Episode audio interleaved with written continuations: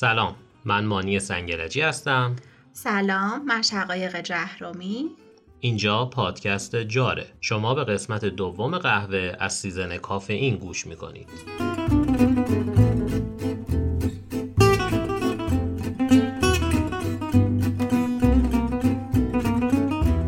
جار سفرنامه خوراکی هاست. یه شناسنامه شنیداری که میگه هر خوراکی محل تولدش کجاست به کجاها سفر کرده با چه خوراکی های دیگه ای هم نشین شده و ماحصل این پیوند چطور به ما رسیده جار از افسانه ها شروع میشه و به صنعت می‌رسه از مطبخ های دنج روستایی تا آشپزخانه های مدرن که وجه اشتراک همشون دست های آدم هاست. دست هایی که جادو بلدن.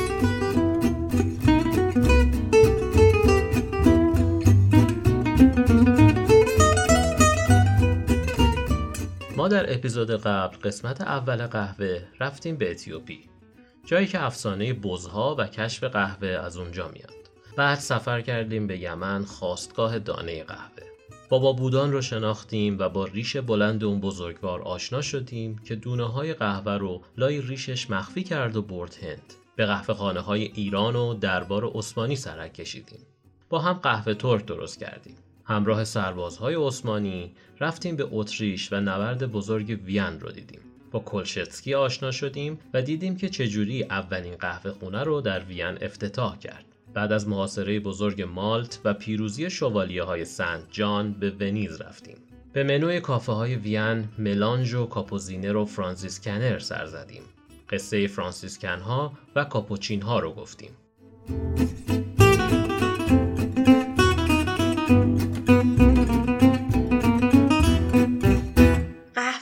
وقتی به اروپا وارد شد پا به دوران بلوغ گذاشت در همه زمینه ها یا رشد چند پله ای داشت از روش های رست کردن، آسیاب کردن، روش های دماوری، ترکیب قهوه با شیر و شکلات تا شیوه های کافهداری و نوع تعاملات. چشماتون رو ببندین و دستتون رو بدین به من تا با هم بریم به سال 1651 انگلستان.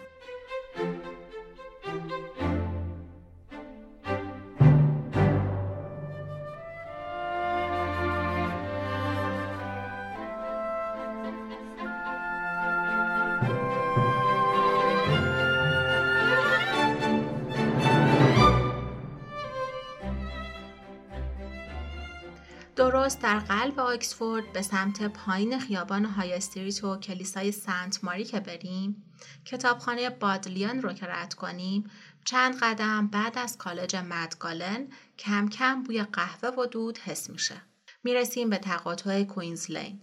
صدای شلوغی کافه رو میشنویم. هم همه جمعیت و صدای درش که باز و بسته میشه. شماره 84 خیابان های استریت. خودشه. همه فکر می‌کنن Queen's Lane قدیمی ترین coffee house در انگلستان و اروپا است.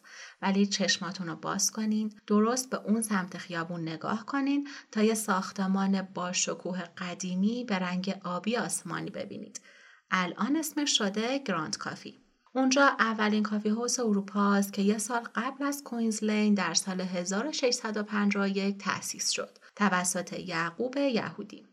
دونه های قهوه اولین بار توی چمدونه دانشجوی فراری از یونان به انگلستان رسیدن. ناتانیل که توی کلیسای ارتودکس یونان الهیات می‌خوند بعد از اینکه استادش به طرز مشکوکی به قتل رسید راهی آکسفورد شد. ناتانیل طبق عادت برای خودش قهوه دم می‌کرد. عصر قهوه بقیه دانشجوها رو هم مثل مگنت بزرگ سمت خودش کشید. ازش چشیدن و شیفته قهوه شدن. ولی خیلی زود ناتانیل اخراج شد و همشون موندن توی خماری. یعقوب یا همون جیکوب هم که تازه از مشرق زمین اومده بود و با خودش قهوه آورده بود وقتی با چند تا دانشجو گپ زد و دید قهوه دوست دارن از این فرصت استفاده کرد. یه مسافرخونه قدیمی موروسی داشتن. یکی از اتاقاش رو خالی کرد چند تا میز چید و شروع کرد به سرو قهوه. یعقوب جزو اولین یهودیایی بود که بعد از تبعید سراسری یهودیان از انگلستان به آکسفورد برگشته بود. آکسفورد رو همه به خاطر بورسیه های معروف دانشگاهیش می‌شناسیم. ولی این شهر تاریخچه طولانی و کمتر شناخته شده ای داره که یهودیا توش نقش پررنگی داشتن. سرمایهدار و ملاک بودن خزانه انگلستان و حساب کتاب ها دستشون بود حتی به پادشاهی بارها وام داده بودن ولی در سال 1290 به یک باره اخراج شدن جزئیاتش توی این پادکست نمی گنجه و از قهوه دور میشیم ولی سعی می‌کنیم توی پیج و کانال تلگرام جار براتون بگیم از اوایل قرن هفدهم با تأسیس کتابخانه بالیول و برپای کالج های تخصصی آکسفورد انگلیسی ها دیدن خیلی از کتاب ها به زبان عبری نوشته شده. هیچ کس هم جز یهودیا عبری بلد نیست. واسه همین چون کارشون گیر بود چند نفری از دانشمندان یهود رو به دانشگاه راه دادن تا به دانشجوها عبری درس بدن یا توی کتابخونه به ترجمه متون کمک کنن. تو این 300 سال تبعید اگه یه وقت یهودی به دیارش برگشته بود با اسم مستعار بود. یکی گفته بود دینش رو تغییر داد و غسل تعمیر شده. خیلی وقتا حتی تظاهر کردن به تغییر دین تا بتونن برگردن ملک و املاکشون رو پس بگیرن و که درس بخونن. یعقوب هم یکی از همینا بود. با اسم مستعار سیرک جابسون مشهور به یعقوب یهودی. وقتی دید دانشجوهای همکیش چرا خاموشش قهوه دوست دارن و ازش انرژی گرفتن گفت من یه اتاق مسافرخونه رو می‌کنم قهوه خانه. اینجوری دانشجوها میان دور هم جمع میشن قهوه می‌خورن بیدار میمونن و درس می‌خونن. منم کنارشونم و هواشونو دارم. کسی هم نمی‌تونه به اون کاری داشته باشه. قهوه خانه است دیگه. این شد که اولین قهوه خانه انگلستان اروپا در آکسفورد برپا شد. یعقوب کارش حسابی گرفت. کیپ تا کیپ قهوه خانه انجل پر می‌شد. سال بعد رفت یه مغازه اون خیابون خرید و یه قهوه خانه بزرگ و درست حسابی زد. از اونجایی که نزدیک کالج Queen's Lane بود و پاتوق برای بچه های Queen's Lane هم شد اسمش رو گذاشت Queen's Lane Coffee House.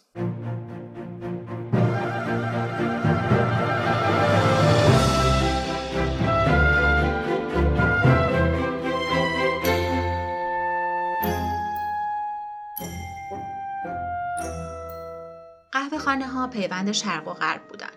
پیوند عثمانی و انگلستان. پیشخدمت های جوان بین میزها میگشتن و قهوه سرو می‌کردن. تا قهوه آماده بشه با دریافت پول اضافه کفش واکس می‌زدن.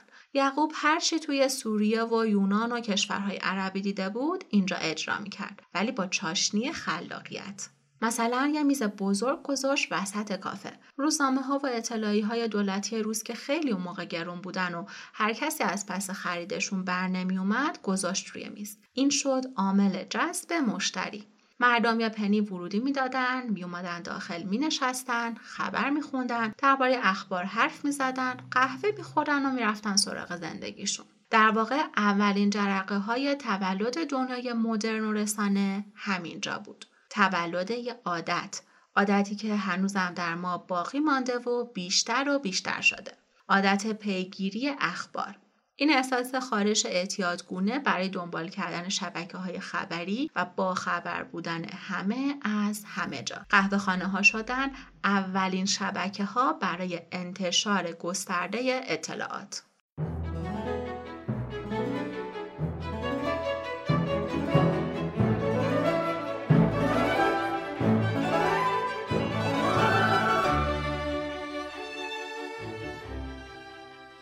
بریم سراغ لندن و اولین قهوه خانه‌ای که در سال 1654 افتتاح شد. یه آقایی به اسم دنیل ادواردز که توی لونت کمپانی کار می‌کنه. لونت کمپانی تحت نظر ملکه انگلستان و عثمانی اداره می‌شد. لونت یه اصطلاح تاریخیه که منطقه وسیعی رو شامل میشه. معادل مرزبندی امروزیش میشه کشورهای سوریه، لبنان، اردن، اسرائیل، فلسطین و بیشتر ترکیه. لونت کمپانی پل ارتباط انگلستان و عثمانی بود. الیزابت اول انگلیس هم اساسنامش رو نوشت. چون می‌خواست اتحاد تجاری سیاسی انگلستان رو با امپراتوری عثمانی حفظ کنه.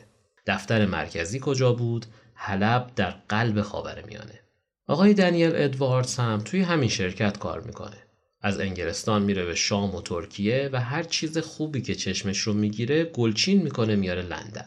توی یکی از سفرهاش به اسمیرنای یونان که الان شده ازمیر با قهوه و قهوه خانه مواجه میشه و چشمش یه پسر جوون خوشبر و روی ارمنیول اصر رو می‌گیره به اسم هاروتین وارتیان. میگن استخدامش کرد. ما هم میگیم باشه اسم بنده خدا رو هم عوض کرد و گذاشت پاسکاروزه. بعد هم برش داشت آورد لندن.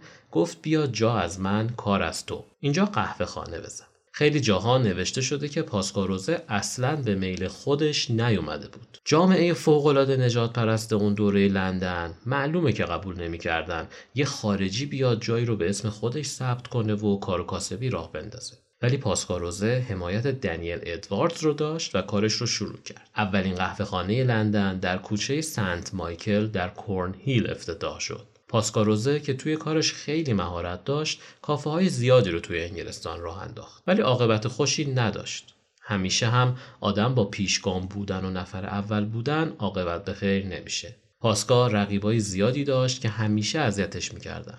آخرم سر پیری با اتهام خارجی بودن از کشور بیرونش کردن و پاسکا هم رفت فرانسه.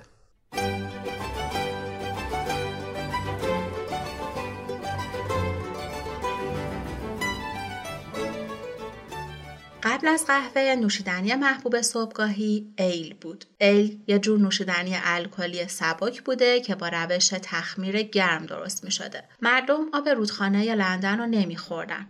چون آلوده بود و باعث مریضی می‌شد. به جاش آبجو میخوردن. واسه همین بیشتر وقتا مست بودن. پیر و جوونم نداشت. حتی بچه های کوچیک هم آبجو میخوردن. قهوه که اومد چون برای تهیهش آب جوشیده می‌شد خب باکتریاش هم از بین می‌رفت و دیگه آلوده نبود. ولی مثلا یه گالون آب رو باید میذاشتن انقدر میجوشید تا نصف آب بخار بشه. اون موقع ها فکر می‌کردن با زیاد جوشوندن آب تمیزتر میشه. ورود قهوه آغاز عصر روشنگری بود. آدما برای اولین بار می‌تونستن بدون مستی و به وضوح فکر کنن. عقل جایگزین قدرت شده بود. جایگزین دین و خرافات و آداب و رسوم دیکته شده ی حاکمیت. اصطلاح مدنیت واسه اولین بار توی همین دوران بود که استفاده شد. برابری و حق خواهی توی قهوه خانه ها دانشجوها جمع می شدن روزنامه ها کتاب میخوندن. محیطش با محیط بارها که همه مست و پاتیل دنبال شیطنت بودن و روسبی ها پول به جیب می‌زدن خیلی فرق داشت. قهوه خانه ها جایی بودن که شما حق خوندن همه مقالات موافق و مخالف دولتی رو داشتی. صندلی های آزادی انگلستان بودن. داریم از انگلستانی حرف می‌زنیم که انگلستان کرانوله. درگیر جنگ های داخلیه. کرامول یه افسر ارتشه که یه دوره هم عضو پارلمان بوده و مقابل شاه ایستاده. برای مقابله با شاه به ذهنهای هوشیار نیاز بود. واسه همین بود که خبرها و تیمکشی ها توی قهوه خانه ها انجام شد. مردمی که از دست قوانین شاه به سطوح اومده بودن به کرامول کمک کردن و پادشاه شکست خورد و گردنش رو زدن. پسر اولش هم کشتن. پسر دومی چارلز دوم هم که فرار کرده بود اسکاتلند خواست با ارتشش بیاد به دادخواهی که اونم تارمار کردن و شاهزاده توی تنه درخت بلوط قایم شد و فرار کرد فرانسه خلاصه توی همچین اوضاع قمر در اغربی قهوه خانه ها در لندن پا گرفتن. مردم خوشحال بودن که تونستن با هم متحد بشن. کرامول لقب اولد آیرون سایتز رو گرفت. پارلمان دوباره پا گرفت و برای اولین بار کشورهای مشترک المنافع ایجاد شدند. کرامول بعد از 300 سال تبعید یهودی ها بهشون رسما اجازه برگشت داد. کالج ها پذیرای دانشجوهای یهودی شدن و بازرگان ها و مردم عادی برگشتن سر خونه زندگیشون.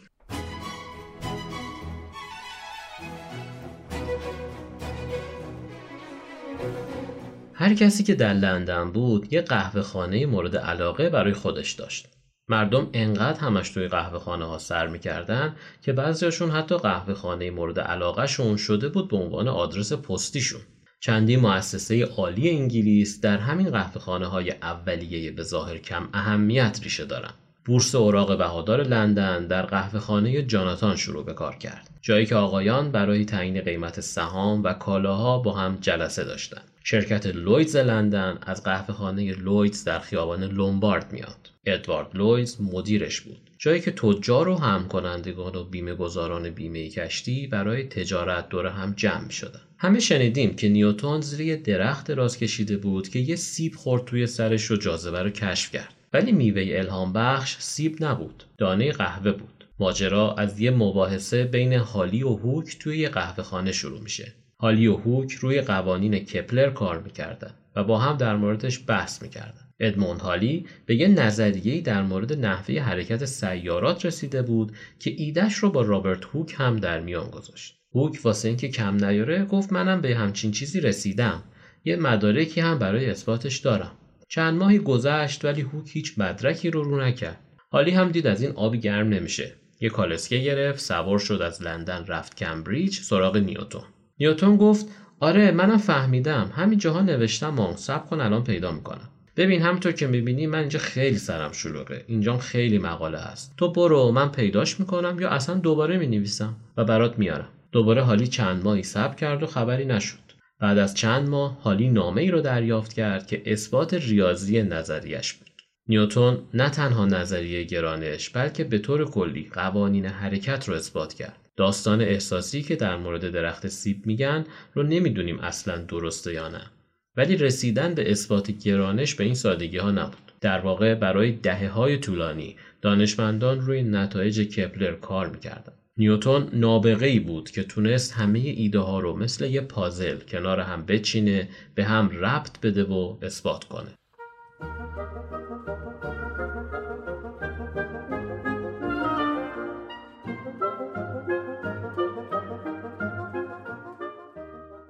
قهوه خانه ها به دانشگاه پنی مشهور شدن. اون روزها دانشگاه رفتن گرون بود. سومه و کلیسا هم هر کسی رو برای آموزش راه نمی‌دادن. یه ساعت نشستن توی قهوه خانه و گوش دادن به بحث ها یا حتی در صورت داشتن اعتماد به نفس شرکت کردن در گفتگوها از یه سال دانشگاه ارزنده تر بود. قهوه خانه تنها جایی بود که کاری نداشتن دینت چیه، اهل کجایی، خونت کجاست، لباس تنت ابریشم یا کتان، تاجر یا وکیل، می‌تونستی انتخاب کنی کجا بری و چقدر بمونی. مثل کشتی نو هر آدمی از هر قشری می‌تونست کنار بقیه باشه. برای اداره بهتر قهوه خانه ها قوانینی گذاشته بودن. فرهنگ حرف زدن در اونجا فرق داشت.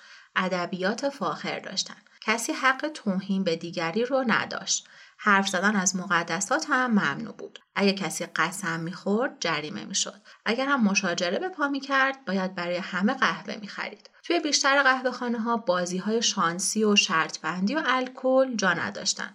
جز یکی دو مورد. یه قهوه خانه معروف به مولکینگ که نوشیدنی الکل داشت و روسبی هم رفت آمد داشتن. نوع حرف زدن آدما اونجا فرق داشت. یه جور رکیک حرف زدن که بهش فلش می‌گفتن. مولکینگ استثناست برای اثبات اینکه قهوه خانه ها همشون هم معدبان و فاخر نبودن. اگرچه بعدا چارلز دوم سعی کرد قهوه خانه های لندن رو به خاطر اینکه مکان های ملاقات ناراضیان بودن سرکوب کنه ولی تلاشش راه به جایی نبرد و مردم دست از قهوه خوردن نکشیدن نوادگان مدرن قهوه خانه های قرن هفدهم فقط استارباکس نیست بلکه کل دنیای مدرنه این نوشیدنی کافئیندار ایده های عصر روشنگری رو شکل داد و انگلستان رو از دوران قرون وسطا بیرون کشید.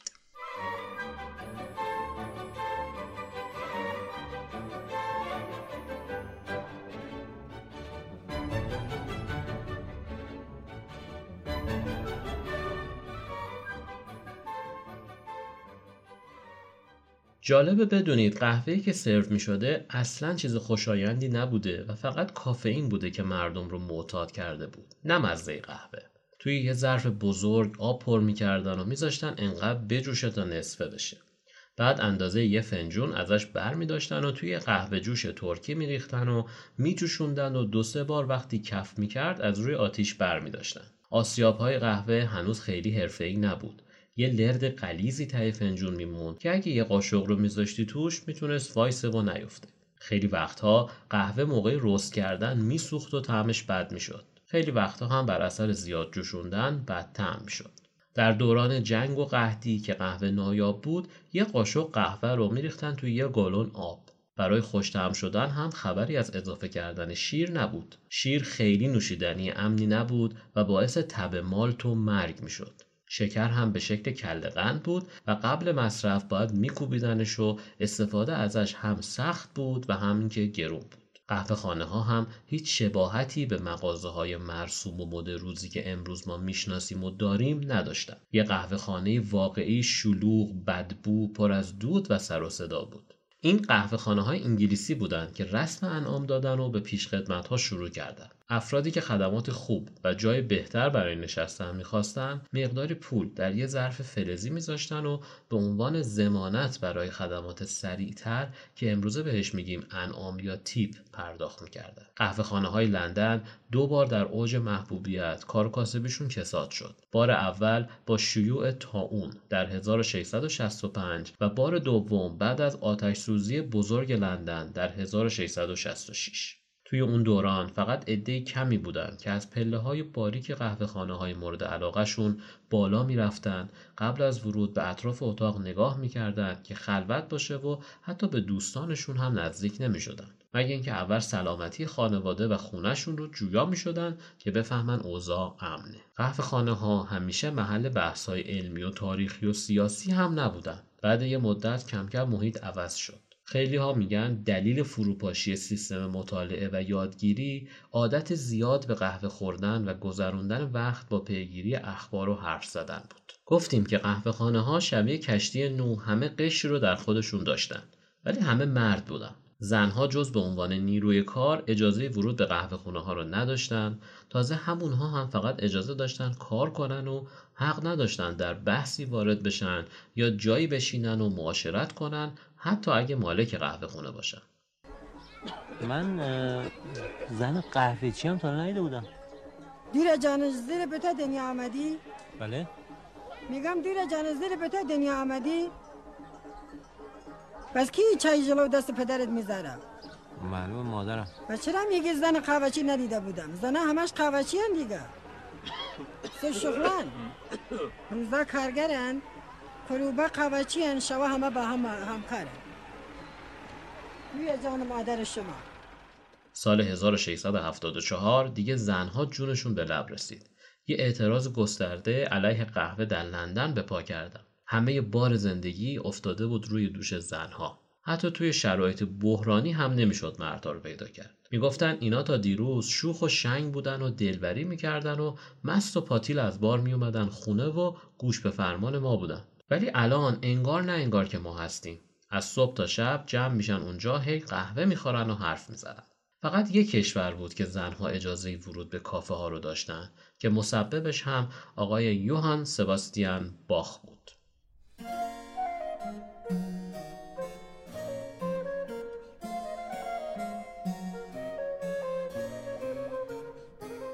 باخ رهبر گروه کالج موسیقی بود. بهترین گروه موسیقی لایپزی که به طور منظم در کافه زیمرمن اجرا داشتن. باخ کافه کانتاتا رو ساخت. میگن این اپرا یا جرقه بود توی آلمان برای جنبش رفع منع نوشیدن قهوه برای زنها. اون زمان فکر می‌کردن زنها با خوردن قهوه دیگه مادر نمیشن. کافه کانتاتا یا اپرای مینیاتور کمدیه. داستانی پدر و دختر. دختر شیفته کافئین و پدر ناراضی که اصلا دختر مگه قهوه می‌خوره. شعر اوپرای گفتگوی رفت و برگشتیه. پدر سعی داره دختره رو از قهوه من کنه و دختر از خر شیطون پیاده نمیشه.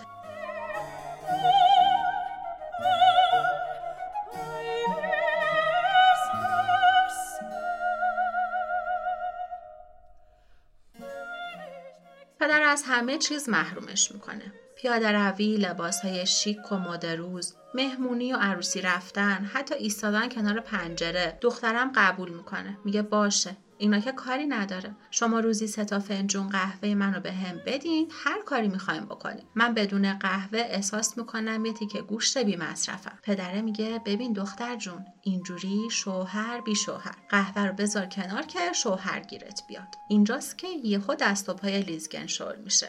میگه چی؟ شوهر؟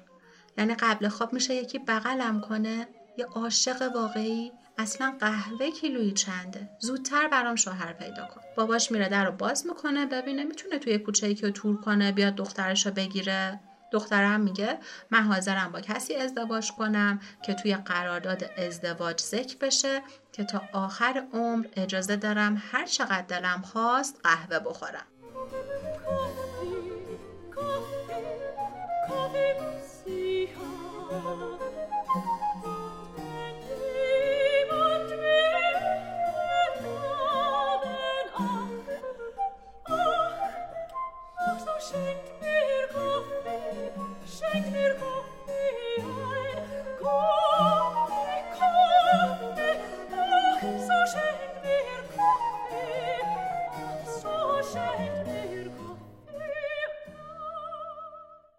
سلیمان آقا سفیر دربار عثمانی بود در فرانسه.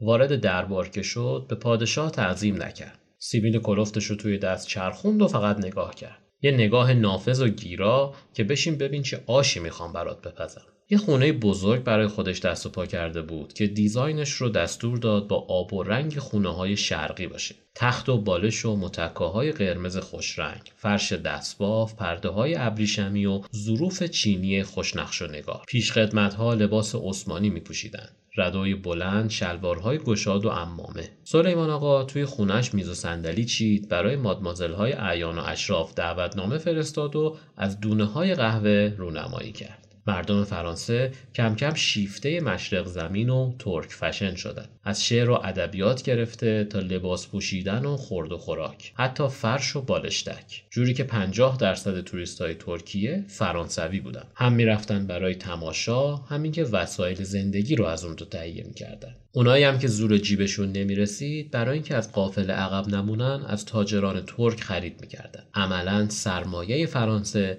برای خرید کالاهای لوکس و فرش ایرانی تخلیه شد از طرف دیگه هنرهای تجملاتی خود فرانسه داشت از بین می‌رفت. هویتشون داشت فراموش می‌شد. واسه همین هنری چهارم شروع کرد به مقابله. استدیو و کارگاه های زیادی دایر کرد و در اختیار صنعتگران و هنرمندان گذاشت. واسه اولین بار آزمایش کاشت درخت توت رو انجام دادند که منجر به تولید ابریشم یکی از بزرگترین صنایع فرانسه شد که تونست بعدا با همین برگ برنده بره سراغ ژاپنی های کیمونو دوست و روابطش رو باهاشون حسنه کنه. در طول قرن هفدهم فرانسه از وارد کننده بودن شد صادر کننده این تلاش ها همینجور تا لویی سیزدهم و چهاردهم هم ادامه داشت. همه چیز رو تونستن جایگزین کنند جز قهوه.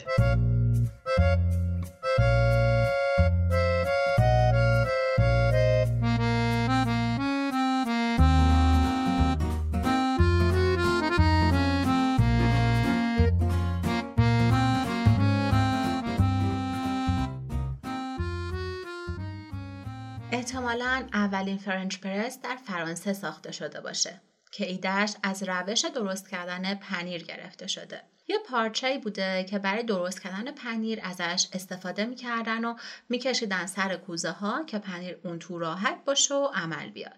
بهش می‌گفتن cheese cloth. اون پارچه یا یه صفحه فلزی رو روی pot یا ظرفی که قهوه و آب جوش بوده قرار می‌دادن و بعد از دم کشیدن میریختن تو لیوان و می‌زدن بر بدن. ظاهرا اینجوری بوده که تو اون سالها هر کی پا می شده بره سر کار اولش یه تک پا می‌رفته. یه French press به نام خودش ثبت می‌کرد و بعد می‌رفته دنبال زندگیش. از بس تعداد دستگاه ها و آدم هایی که دستگاه رو ثبت کردن زیاده. قهوه فرانسه که ما امروز استفاده می‌کنیم همون روش دم‌آوری با French press ه. واسه همین هر روش دیگه ای که دونه های قهوه بعد از جوشیدن از یه فیلتری رد بشن یه چیزی شبیه مزه قهوه فرانسه بهمون میدن کمکس، فیلتر کافی، وکیوم و وی 60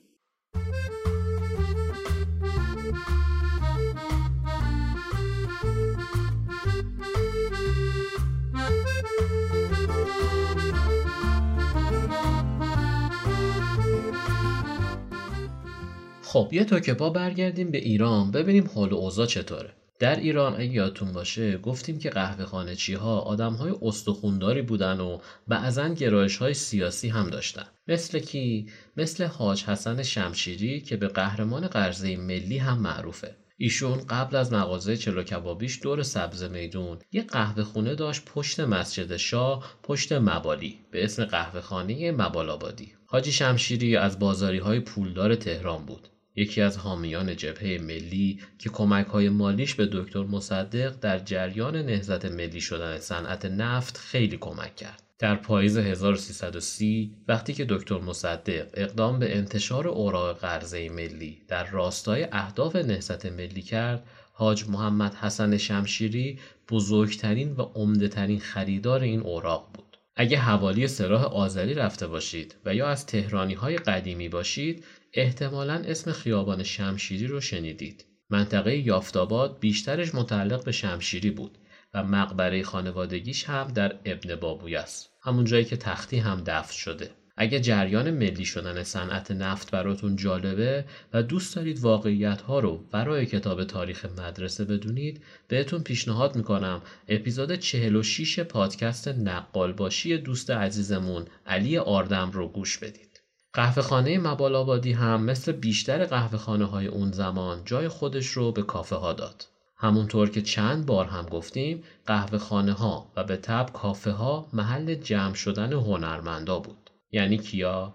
مهینتاج، آفت، محوش، پریوش از خواننده های معروف اون دوران بودن که ما بازخانی خیلی از ترانه ها رو با صدای مرتزا احمدی یا بقیه شنیدیم مثل بابا کرم، همومی، امو سبزی فروش و غیره.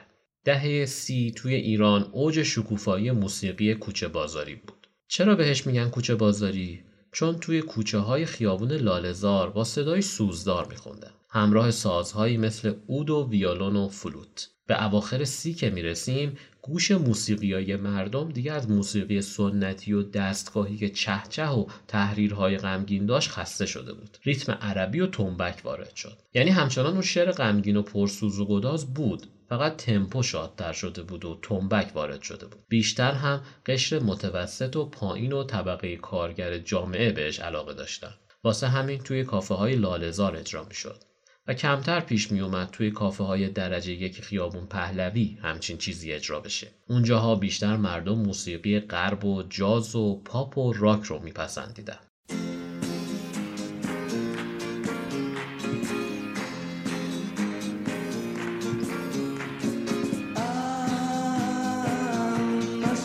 قهوه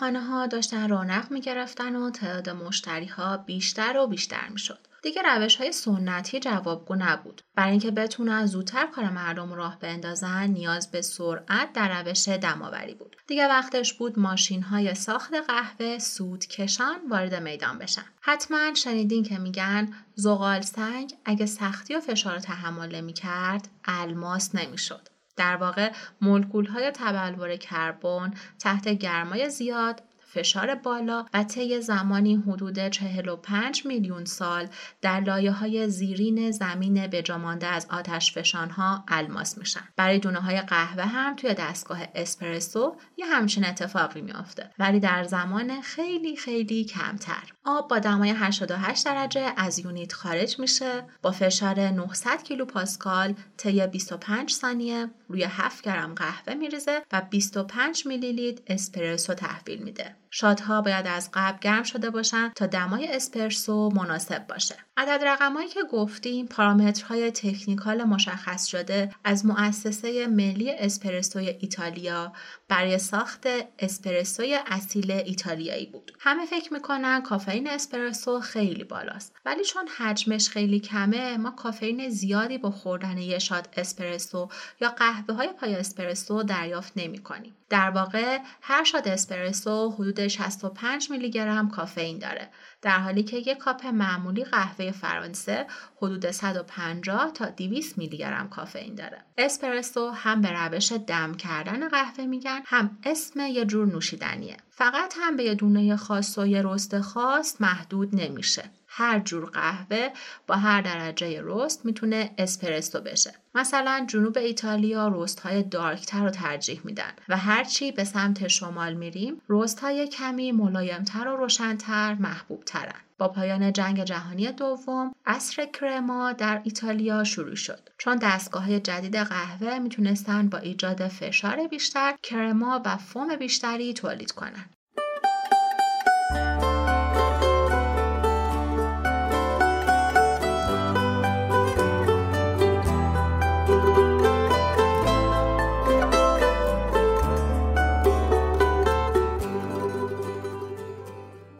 قصه ورود قهوه به اروپا رو توی اپیزود قبل گفتیم که چطور به مالت و بعد به ونیز وارد شد. گفتیم که به محض ورود ممنوع شد. ولی خیلی زود تونست توی دل پاپ و تمام اهالی ایتالیا جا باز کنه و فرهنگ ایتالیایی قهوه متولد شد. با همدیگه بریم ببینیم این ایتالیان کافی کالچر چجوری است.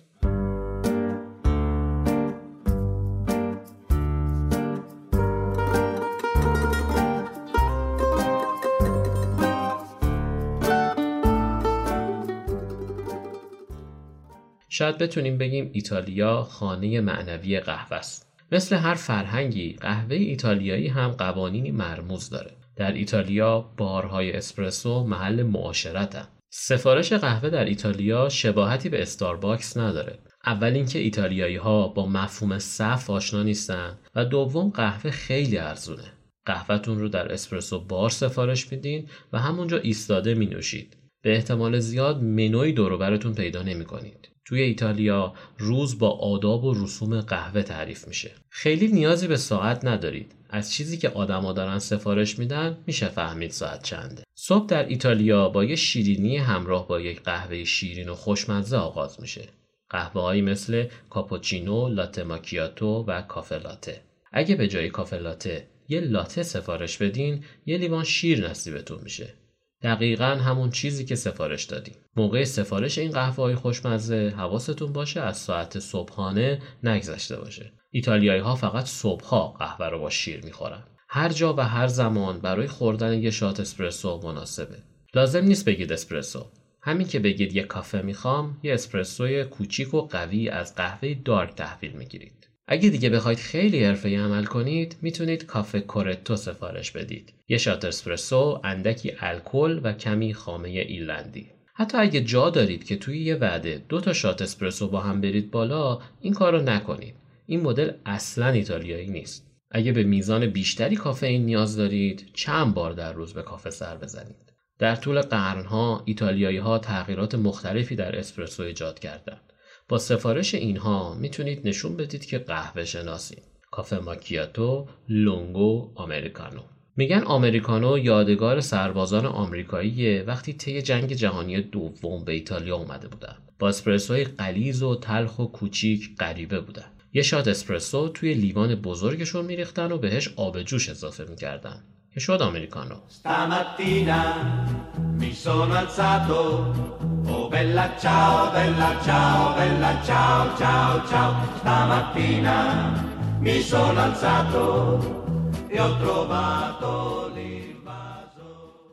توی ایتالیا چیزی به اسم قهوه تیکبی وجود نداره. اونا دوست دارن کنار هم بشینن و گپ بزنن و از غذا خوردن و قهوه کنارش لذت ببرن. واسه همین بود که وقتی من توی کافه ایتالیایی درخواست قهوه تیکوی کردم همه بهشون برخورد.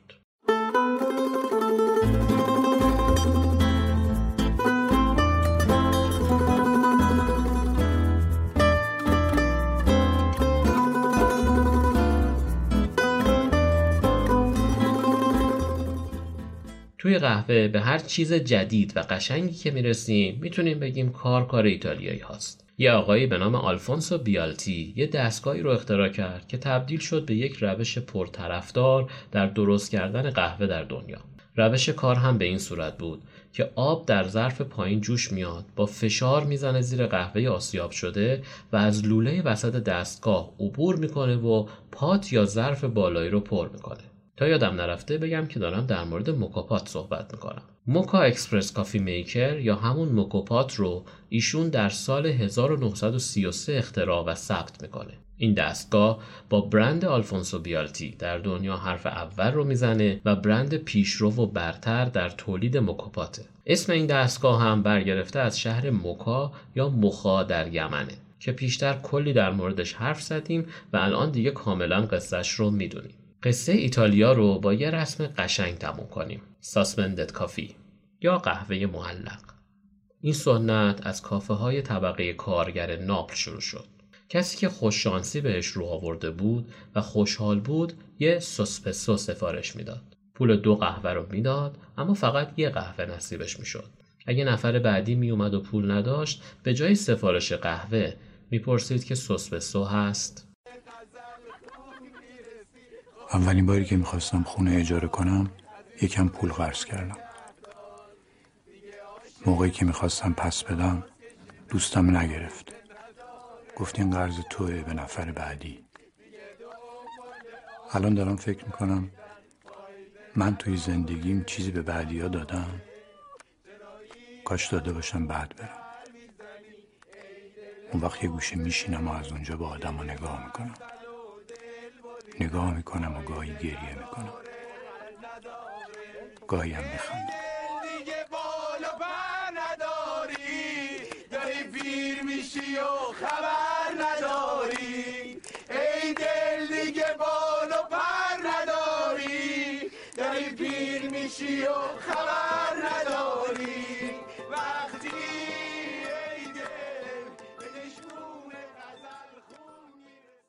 ما در این اپیزود همراه دانه های قهوه به کشورهای اروپا سفر کردیم.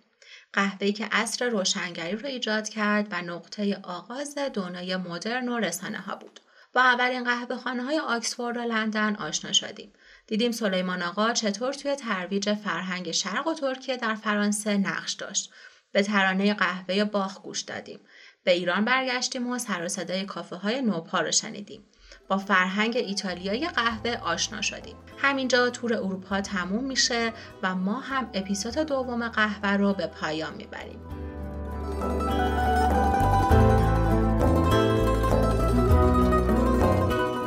در اپیزود بعدی میریم سرزمین یانکی ها. موج سوم قهوه استارباکس، نسله و منحتن و صنعتی شدن کسب و کار قهوه رو می‌بینیم و تازه می‌فهمیم چرا بهش میگیم لوبیای سهرامیز و این یه ذره دونه چه ها که با دنیا نکرده. کافئین این نوشیدنی جادویی باعث خوشحالی میشه. ما با نوشیدنش برای رویارویی با نبرد زندگی مجهزتر میشیم. ما در جار سعی داریم وقت عزیز آشپزی، زندگی در لحظه و لذت بردن رو یادآور بشیم. به دست هامون نگاه کنیم. با دست هامون خلق کنیم. خودمون رو دوست داشته باشیم. واقعیت های دنیا رو ببینیم و بهشون بیاندیشیم. در بین شلوغی های روز فرصت برای خودمون و رویاهامون باز کنیم. به خودمون و دیگران مهر و عطر و طعم هدیه بدیم. ما برای وصل کردن آمدیم. جار نقطه اتصال دست های آدم هاست. دست هایی که جادو بلدن.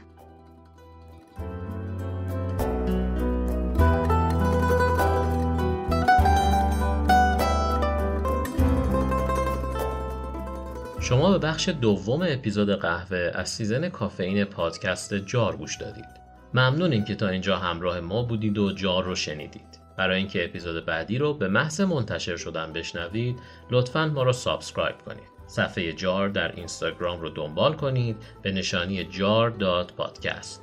J A R. اونجا براتون طرز تهیه قهوه هایی که اسم بردیم رو میگیم.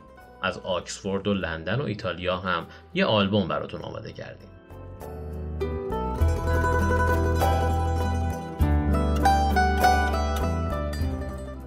در آخر این که اگر جار رو دوست داشتید با بقیه هم لذت قهوه رو شریک بشید صدای ما رو از طبقه چهارم خانه سفید در بنبستی سبز در تهران شنیدید.